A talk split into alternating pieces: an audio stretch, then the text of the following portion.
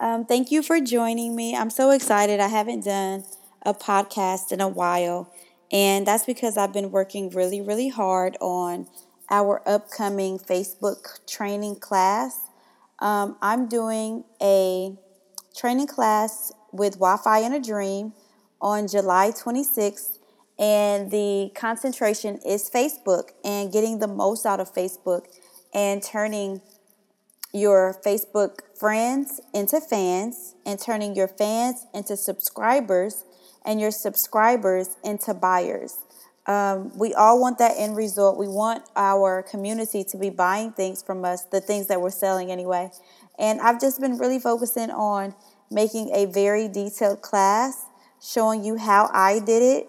Um, because as you guys know, if you know my story, when I started my online store, we made $15,000 in our first 30 days. That's a big deal. Um, it may seem like a very small number um, compared to what some of you guys may be doing now, but um, that's a big deal when you're starting off and your business has only been up for 30 days. So I wanted to do this quick podcast just on some a couple of tips that I wanted to give you just in case you don't get the class. But the class is going to be very detailed and it's going to be a money maker. So I suggest everyone take the class, but if you're not going to take the class and you're just a little bit confused about Facebook like I was, here are a few tips. So here we go. Um, the number one thing is you shouldn't let Facebook do your bidding. If you're advertising on Facebook, if you're advertising on a Facebook page, an event, or an app, you don't pay close attention. You might think your only option is to let Facebook optimize your ads, but um, let me tell you, you don't have to do that. And most people don't read the fine print, so you don't understand that you're going to be being charged a lot more because you haven't taken the time to understand their pricing model. So, as an as a successful Facebook ad user, my advice is don't let Facebook do your bidding for you. Um, promote, you know, promote on Facebook content driven items. Um, don't just sell, sell, sell, sell, sell. You want content. You want people to come back to your store multiple times and build a relationship with you. Then you definitely want to promote content. Think about giving some things away for free. But again, I'll go more in detail about that on, you know, on July 26th in our class. Um, you want to make sure that your ads are spotlighting your brand. Um, brand awareness is extremely important, and one of the ways to build awareness for your brand is by putting it front and center on your Facebook ads. Um, a good example of a company that does it very well is Ancestry.com their logo is on like just front and center on all of their ads, on all of their posts, on their commercials. They do a great job at spotlighting their brand and in Facebook ads, you have that opportunity to do the same thing as well. And when you do that, spotlight your brand, when you um, repin it to Pinterest, it gives you an awesome presence on that social media platform so that people can really get a good idea about what you're about. Um, another good tip is include a clear call to action on your post and on your ads. Um, sometimes we get excited about what we're selling and we forget to ask people to actually buy it. So keep in mind that when you're doing your ads, you want a clear call to action button um, whether that button says enroll now, buy now, don't wait, sign up now. Clear call to action buttons are definitely very important when using Facebook ads because it's almost wasted money if you don't ask them to do something.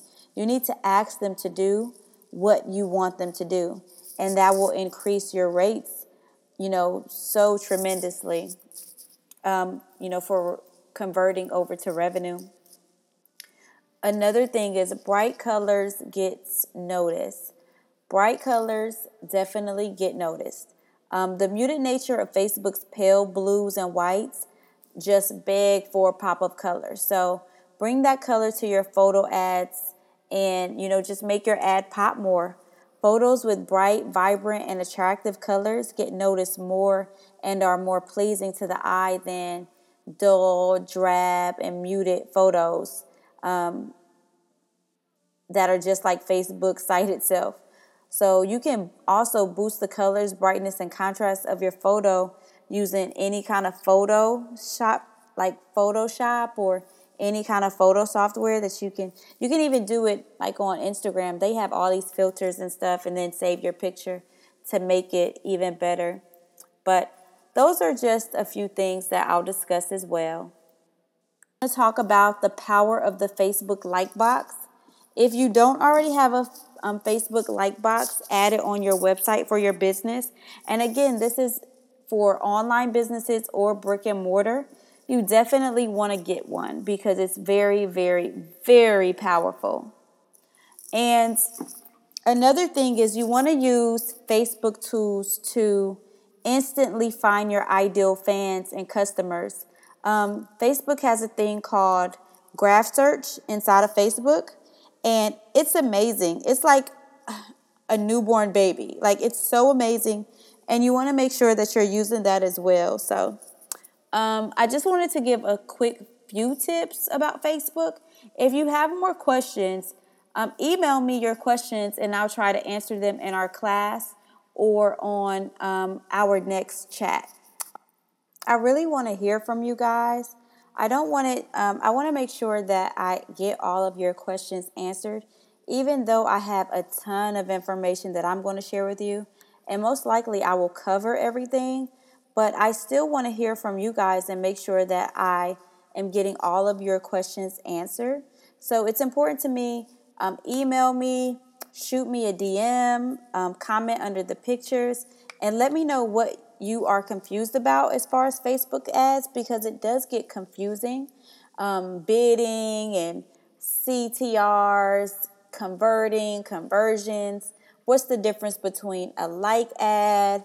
And just a regular ad? Should you pay to boost, you know, your business? Because sometimes um, Facebook will say um, boost post. Um, should you pay for that? So I'm going to try to cover everything, but um, leave me your input. All right, thanks, guys. Catch you next time.